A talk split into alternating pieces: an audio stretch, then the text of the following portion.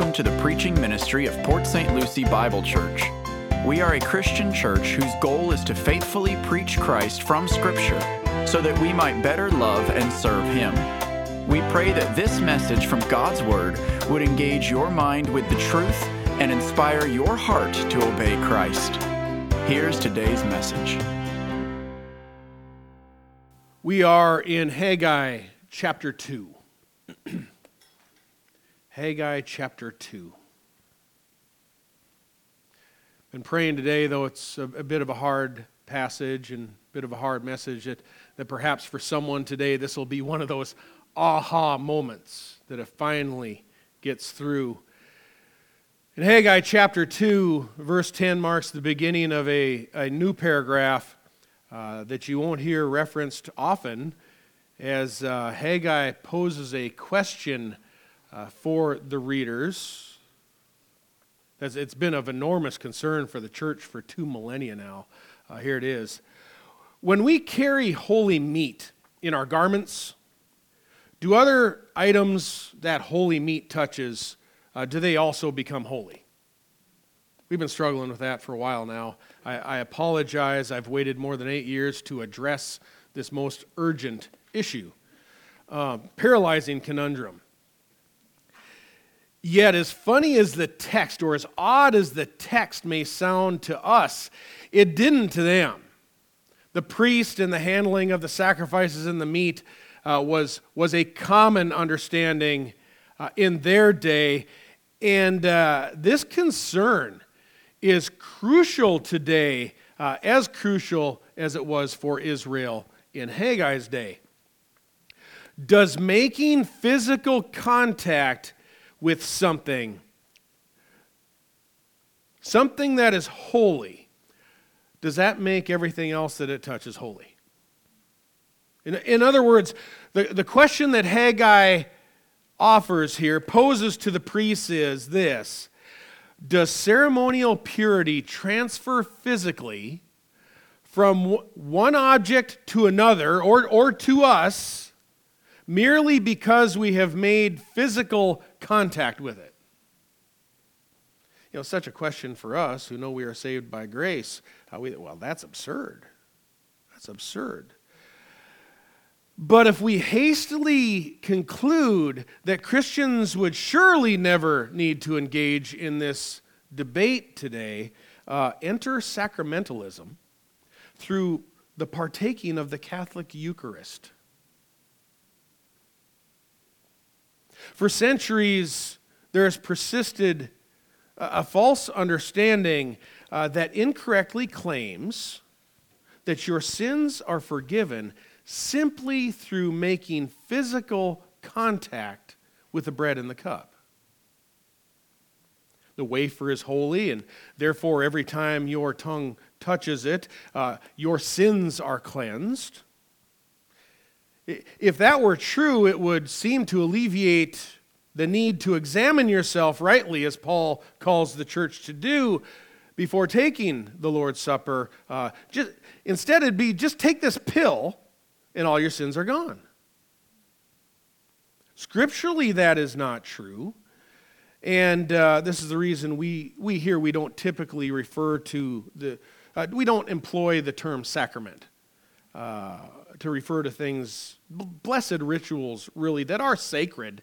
I'm not against the term sacrament as much as I am the connotation that comes with it. Blessed rituals such as water baptism and the Lord's Supper. Uh, though these two ceremonies, well, they, they surely are sacred. They, they are set apart holy to the kingdom of God. Uh, therefore, they are holy uh, they're prescribed only to those who are redeemed through faith in Christ. Uh, though that, that is true, they are holy, the term sacrament has over the centuries gained a connotation, an added meaning, uh, a reputation that you know purification is transferred to the recipient merely by participating in the ceremony. It's not an isolated belief either. I was recently asked uh, by a few men here at church, a little gathering, whether we should allow our unbelieving children to partake of the Lord's Supper. And uh, so here, here's an answer to that question. There may be disagreement uh, on this, uh, but my question would be why would we?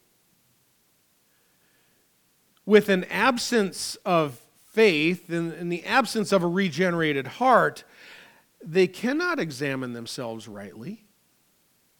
And being that commun- uh, communion is not efficacious for the removal of sins, for the forgiveness of an unbeliever's sins, uh, is surely not to their spiritual detriment if parents are to withhold it. Perhaps it would be better, decide whether you agree. Perhaps it would be better to make them watch you and perpetually ask you why they don't get it. Maybe that would spark some some dialogue in the home. Uh, historically, the Reformed view, and, and, I believe it is, is broadly the Baptist view as well, uh, would be that communion is for Christians, and you should therefore first express a public confirmation in the Christian faith. Anybody grew up with that term? A confirmation that you are part of the Christian community. Uh, we see that as water baptism. That's the confirmation you're professing that you are in the faith. You could reply, son, you know, once you have once you desire to publicly profess allegiance to Christ through water baptism, and after you have successfully run the gauntlet of Pastor John's questioning, uh, then, only then, young grasshopper, you will be ready. Now, a lot of grace here. If you have previously allowed your children to partake, uh, it's not the unpardonable sin. Unless the elders demand it, I'm not going to stand guard at the tray. Uh, it'll take time for people to process this and decide whether they agree. Uh, but uh, these foundational, they're holy ordinances, baptism and the Lord's Supper, they're not for unbelievers. They're for the kingdom of God. They're set apart to the kingdom of God. Even for water baptism, I over time have strengthened the questioning. Something as you go on in, in pastoral ministry, uh, when asked, you know, why do you want to be baptized, the child's answer should be a little bit uh, more than, well, because I love Jesus. That is cute. They're on the track, uh, looks good in a video, but child baptisms are not notches in our belt. And since it doesn't save, the sacrament, the, the holy ordinance, as we would refer to it, uh, there exists no competition between parents as to whose child will be baptist, baptized the youngest. I've already won that. I was just a few days old the first time around. Didn't help a bit either. I don't know why that was. Only confused me, really later in life I didn't understand. Holiness and purity are not physically transferred through ceremonies such as baptism and communion. It isn't transferred to you, for by grace you have been saved through faith. I'd like a heart that participates uh, in these to be old enough to remember swearing their undivided loyalty to Christ. It's somewhat hard to ask a five year old if he or she has cast away every lust and greed and abominable idolatry from their life in order to follow Christ. Uh, are, are they prepared to suffer martyrdom if needed to follow Christ? Uh, well, these aren't my questions. Maybe they should be. Maybe they should be. Or, or at least maybe questions for baptism should include, you know, can you explain these words of Jesus? If anyone wishes to follow me, he must deny himself and take up his cross daily and follow me. I don't think the apostles ever concocted a written exam for baptism. Uh, some suggest a class for it, uh, but, I, but I do believe Though there isn't a test prescribed, I do believe those early converts who were baptized on the day of Pentecost in Jerusalem, I do believe they knew the somber implications of carrying a Roman cross. The penalty is huge. And Jesus says, Pick up your cross and follow me. Saying, you know, I, I want to live for Jesus, that is great, but it is much different than saying, I am prepared to die for Christ. My belief, then, my personal belief, is that the holy ordinances of baptism and the Lord's Supper are reserved for believers. Turning to our passage, you're probably thinking, what's this got to do with our passage? Turning to our passage, we what we read beginning in verse 10 uh, to our ears it's strange it's enigmatic it's tough to tough to pick up on i'm confident that haggai's illustration does not concern a sacrament and I don't think he's worried about holy meat. He is supplying a broad and overarching principle. Uh, you will not be deemed holy by God simply by touching something holy with your hands. But your defilement, your defilement, we will learn, transfers to everything you touch. Because if you remain unclean, your uncleanness contaminates everything. The hands represent you, symbolic of you. And this is why we all need to have holy hands, unstained by sin. We therefore must be cleansed. And how are we cleansed? We'll get to that. As I read uh, this, my suspicion is the holy thing that God is referring to. That, that the meat is symbolic of, uh, in this occasion, is that God has in mind their recent temple building project. It's now three months old. 90 days they've been into building the temple. Though this temple is surely holy, surely holy, don't think just because your hands have touched it and that you've been part of building it. That, that somehow that transfers to you. If this explanation of the text in the temple is correct, this could make this passage uh, an Old Testament, a quintessential passage of a New Testament illustration in Ephesians 2, verses 8 and 9. For by grace you have been saved through faith and that not of yourselves. It is a gift of God, not as a result of works, lest any man should boast. Uh, don't think that because you've joined your hands into building something for God, that by it you're making yourself clean. Until your dead heart is made alive by God and through His Holy Spirit in faith, everything that you touch is going to remain unclean until that day. You decide what you think of this passage, beginning in verse 10. On the 24th of the ninth month, in the second year of Darius, the word of the Lord came to Haggai the prophet, saying, Thus says the Lord of hosts, Ask now the priest for a ruling. If a man carries holy meat in the fold of his garment, and touches bread with his fold or cook wine, uh, cooked food, wine, oil, or any other food, will it become holy? And the priests answered, No. Then Haggai said, If one who is unclean from a corpse touches any of these, will the latter become unclean? The priest answered, Oh, it will become unclean. Then Haggai said, So is this people.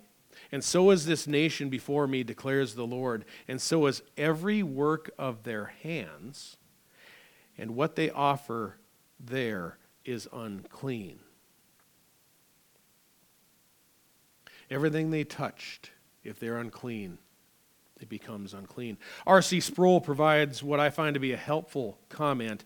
He says, quote, "The questions that the Lord tells Haggai to direct to the priests are designed to show that while ceremonial holiness is not transferable, ceremonial defilement is. Haggai then applies the lesson of the preceding questions to his hearers. That's in verse 14. They have defiled the work of the temple and their offerings because their estrangement from God is deeper than they realized. The mere presence of a rebuilt temple, says Sproul, will not render them holy as a people. God demands genuine change of heart and life, not mere outward conformity. Unquote. I think that's the root of the problem. There's a, there's a believing remnant, we learn that having turned outwardly obedient to build, enters a perilous phase of temple building now.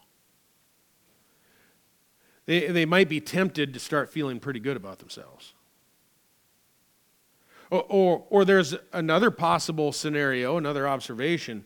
Uh, since it seems that they were, there were initially many unbelievers, many unbelieving bystanders, bystanders when the temple started to be built, perhaps now with the temple project 90 days uh, old and it's gaining steam and the work is going on, maybe some unbelievers decided it's time to join in. There's activity over there, we better join with it. If that is the case, uh, we have a mixed group now. We would have tares among the wheat, all building, well, together, but not together. We see it in the church virtually every day. It's a, it's a mixed bag. Can't see hearts. Only God can see the heart. In Scripture, God often raises complaints against the community and not against individuals uh, because whoever is listening, whoever possesses a heart, a defective heart, uh, those unbelievers need to be warned. And likewise, for those of us who are believers, we need to be reminded that our spiritual works do not improve upon the holiness we receive in Christ. Jesus didn't just begin our sanctification, He finishes it. What we do along the way, what we join our hands to, uh, it does not contribute to holiness at all. Rather, our Christian service is a spiritual response to God's grace. It's called worship. It's a response, acts of worship. But no matter how sacrificial, no matter how holy they may appear, they don't make us more holy than the forgiveness and grace Christ has shown us through faith. We can't uh, improve upon what Christ has done on the cross at Calvary. We aren't finishing the work that he began, rather, we respond to the work that Christ has finished. John Calvin writes, quote, Now, when all of them strenuously undertook the work of building the temple, their industry was indeed laudable, for it was proof of their piety. But when the people thought that God required nothing more than a splendid temple, it was manifest superstition. For the worship of God, we know, is corrupted when it's confined to the external, visible things. When that occurs, says Calvin, God is transformed into a nature not his own, for he is spirit. And those who worship him must worship in spirit and in truth. We don't want to confuse the Creator with the creation. Our good works, well, they're to be reckoned as nothing, nothing more than a response of worship to God's grace, uh, never as a means of sanctification or attaining salvation. The good works we set apart to building Christ's kingdom, uh, though they are surely holy, surely holy, uh, they do not transfer holiness to us. We, we don't make ourselves clean to clarify to these builders how the work of their hands cannot save them, the Lord declares through Haggai, Well, now ask the priest for a ruling.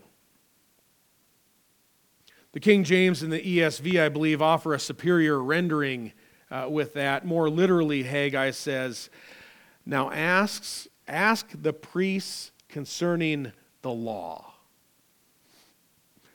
The Hebrew word in verse 11 for law, it's Torah. So, so Haggai essentially asks the priests, or God does through Haggai, consult the Torah for a ruling. Okay? In Luke 10, verse 25, when asked how to inherit eternal life, Jesus responded, oh, What does the law say? How does it read to you?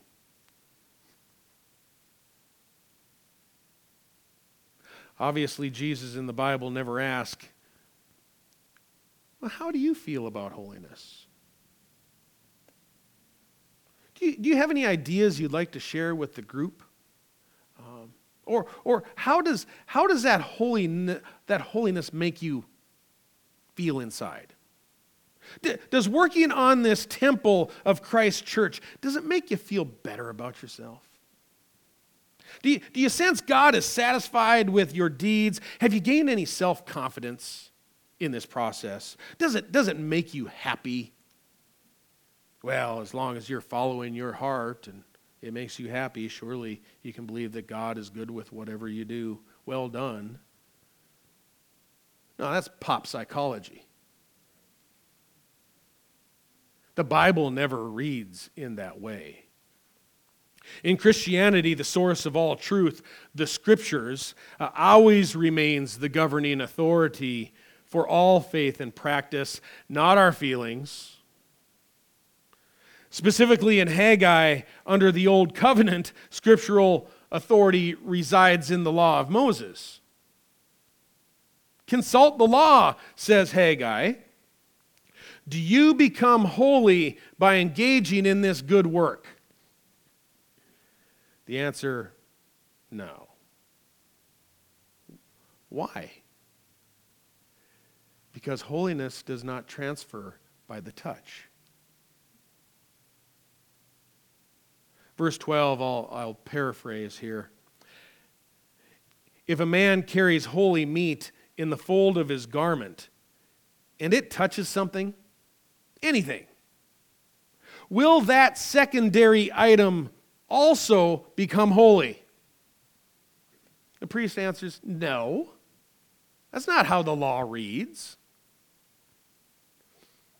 Likewise, any work of sincere godly service, you're mowing the lawn at the church, you're cleaning the bathrooms, putting money in the offering, witnessing, picking a guitar, even opening your Bible to, to study and then teach others, it does not improve your holiness before God.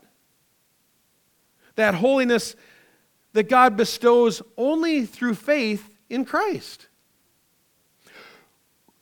Here's a summary works are not a means of grace. You cannot improve upon or add your own merits to what Christ has perfected. You can't earn salvation. And rather, works are acts of worship that flow in gratitude uh, from an already pure heart, one born again by the Holy Spirit. Well, I truly hope you can see the difference. There is a great chasm fixed between works righteousness and God's grace that spans between heaven and hell. We should all know the five solas, the solas of the Reformation. Some of you seem puzzled, that's why I'm bringing it up. these were banner principles of the reformers, the Protestant Reformation, and they're expressed in Latin as sola gratia, sola fide, solus Christus, sola scriptura and soli deo gloria. Translated for us, we receive grace alone, through faith alone, in Christ alone, as revealed in Scripture alone, to the glory of God alone. These were the battle cries of the Reformation. If you wonder why Haggai would need to combat the error of works righteousness in Israel, consider the modern predicament that we are in in our day. If you stop 10 people in the park and ask them if they're going to heaven, nine are going to respond yes. Next, if you ask them why, eight of those nine are going to unfurl their resume, go something like this Well, because I'm a good person. You are. How so? Well, because I volunteer to pick up trash by the road twice a week. Uh, or because each Thanksgiving I donate turkeys. Or, or I walk my neighbor's dog when they're on vacation. Or, here's one, because I go to church.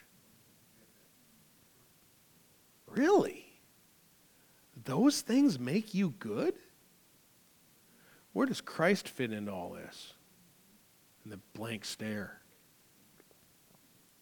Are you good enough to go to heaven by these works? The problem is, you're not that good. In fact, citing works exposes your heart as actually being really prideful and sinful and bad.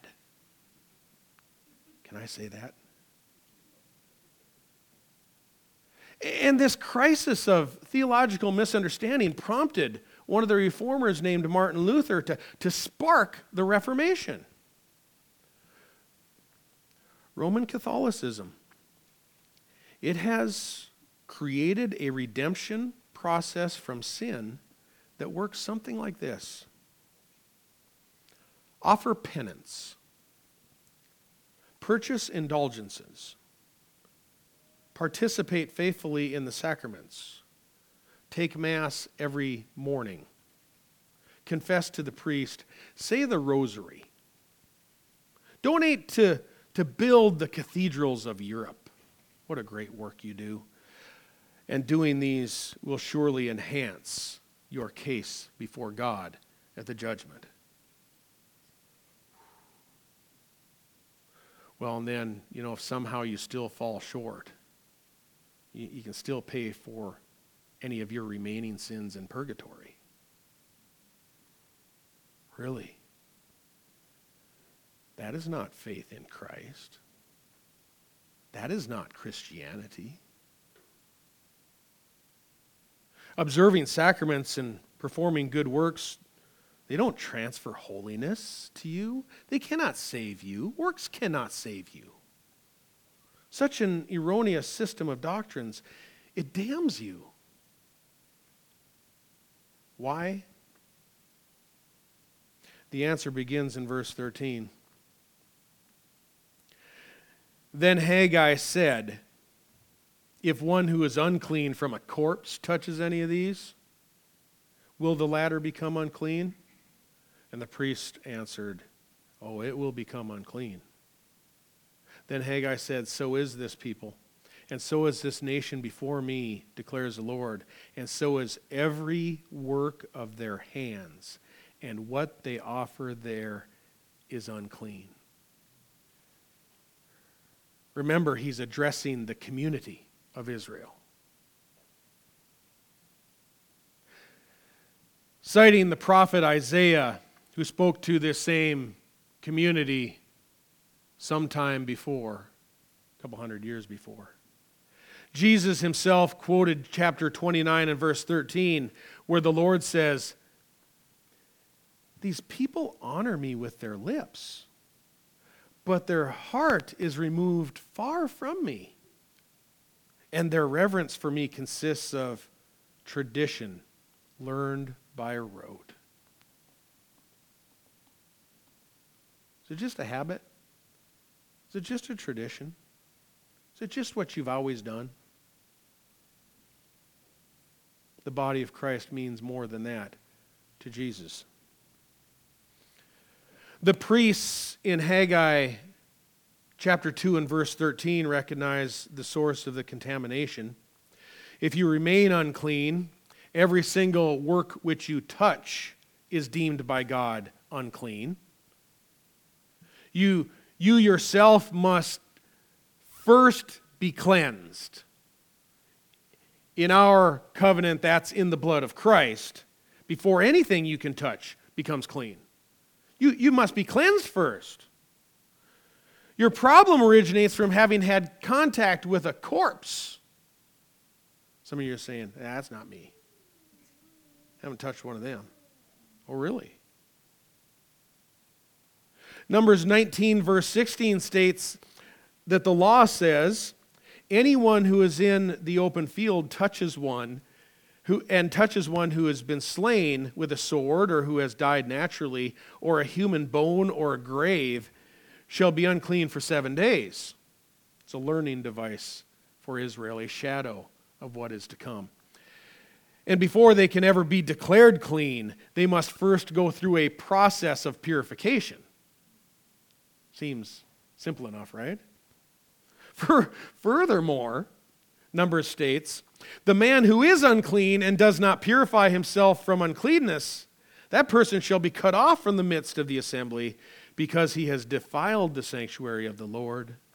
The water for impurity has not been sprinkled on him. He remains unclean. So it shall be a perpetual state for them. Furthermore, anything that is unclean or that the unclean person touches shall be unclean. It's a perpetual statute. I'm sorry, I said state. Perpetual statute. Furthermore, anything that the unclean person touches shall be unclean. The law states that if you've had contact with a corpse, and there's other things you could make contact with as well, but if you've had contact with a corpse, every work you touch, no matter how devout or religious you believe you are, everything is deemed unclean. Doesn't matter if you're building a steeple, a, hundred foot high steeple atop a church, uh, donating your own time and your tools, or, or singing a song, no matter how beautiful it is. Uh, if you are unclean, your offering of worship is unclean. It cannot make you holy. God assures through Haggai, every work of your hands remains unclean if you've had contact with a corpse. That impurity, that death, that, that deadness transfers to everything that you touch. I'm going to fast forward here a little bit. I'm going to take a pretty big leap, but I, I think, I think you are probably there ready to jump with me. Here, here's the theological leap. What if you are a corpse?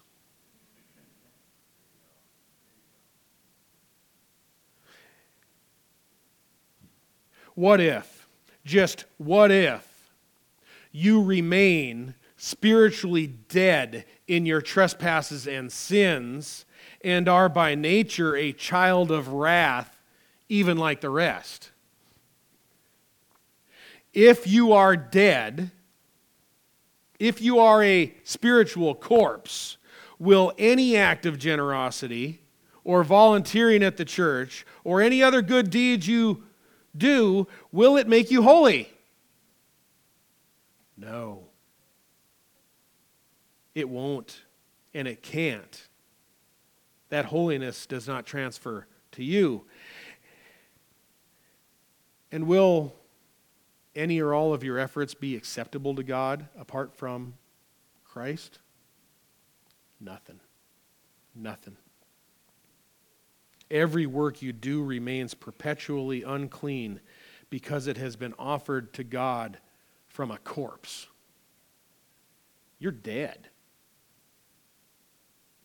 You need to be cleansed. Well, you need to be made alive. The term corpse in verse 13 is literally, some of your translations will reflect this, or you'll have a footnote. It's soul. But it suggests a dead soul. There, there's nothing a spiritually dead corpse can do to make himself or herself clean. There exists no work that is acceptable to God, and you cannot be cleansed from your sins through works. You could work your butt off in the church for decades, and it could all be for naught unless your soul is first cleansed through trusting Christ alone for the forgiveness of sins. Oh, is this imperative? Is this important? We have to get this right. Have you been spending your life trying to earn merit for salvation through works? Stop. Stop. It will never work, it will never transfer. If you've been incorrectly taught that your works are what make you acceptable before God, that is wrong. That is dead wrong. Works can never improve or contribute, or contribute to the sinless perfection of Jesus Christ. And he himself bore our sins in his body on the cross, that we might die to sin and live for righteousness for by his wounds we are healed. There exists nothing improving upon his work. Scripture declares, For by grace you have been saved through faith, and that not of yourselves, it is the gift of God, not a result of works, so that no one may boast. For we are his workmanship, created in Christ Jesus for good works, which God prepared beforehand so that we would walk in them. We are not saved by good works, we are saved for good works. And that is worship that we offer to God. And once you have been cleansed from your sins by believing in the sinless sacrifice, the atoning death, the resurrection of Jesus Christ, then everything you offer in worship to God after that is clean. Who wouldn't want that deal? I'll conclude with our scripture reading earlier from Titus chapter 1 and verse 15. Good summary here. To the pure, all things are pure. But to those who are defiled and unbelieving, nothing is pure. But both in their mind and their conscience they are defiled. They profess to know God, but by their deeds they deny Him, being de- detestable and disobedient and worthless for any good deed. Be careful with the statement there uh, to the pure, all things are pure. Uh, that doesn't indicate that once you're a Christian, you can act sinfully uh, however you please and God doesn't mind, that He just sees it all as pure. No, rather, it means all scripturally legitimate acts of worship offered by a cleansed and holy heart, they're always acceptable and they're always pleasing to Christ. But for the ones who remain defiled, an unbelieving heart, nothing is pure and nothing is acceptable to Him. Folks, this is hard, but we have to recognize it even the most selfless act of a Buddhist monk is not acceptable to God because his false religion circumvents the righteousness of Christ and has not been offered by a heart cleansed in faith. It can't save him. Everything's defiled. The works of any Buddhist hands, therefore, remain defiled by the corpse of an unbelieving soul.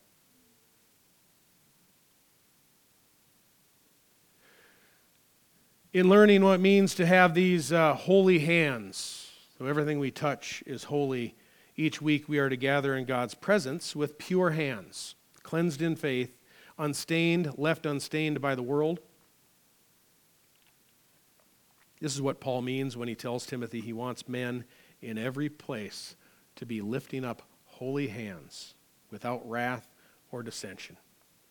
He wants to see holy hands. This lifting of holy hands doesn't, doesn't prescribe any particular posture of worship. Uh, rather, it's God saying, God is saying, when you gather together for corporate worship, I'm going to see your hands. And I'll know where they've been. Don't, don't think you can hide them. I want you to bring holy hands, cleansed in faith by Christ. Uh, there, there are so many different postures of worship seen throughout the Bible. You, you can basically put your hands wherever you want, really. Do what, do what makes you feel like it's right. I'm a stoic Norwegian. That's how I was raised. My hands tend to gravitate towards my pockets. Other people's hands are more expressive. Great. But God still sees them. And He says, when you come to me, your hands better look like Christ. Unstained by the world, because your hands are an extension of your heart. And God says, I see that too. Begin by having our hearts cleansed by faith, and then afterward, all the work of our hands and building God's temple and his kingdom are assured to be pleasing and acceptable to Christ. Can't go wrong.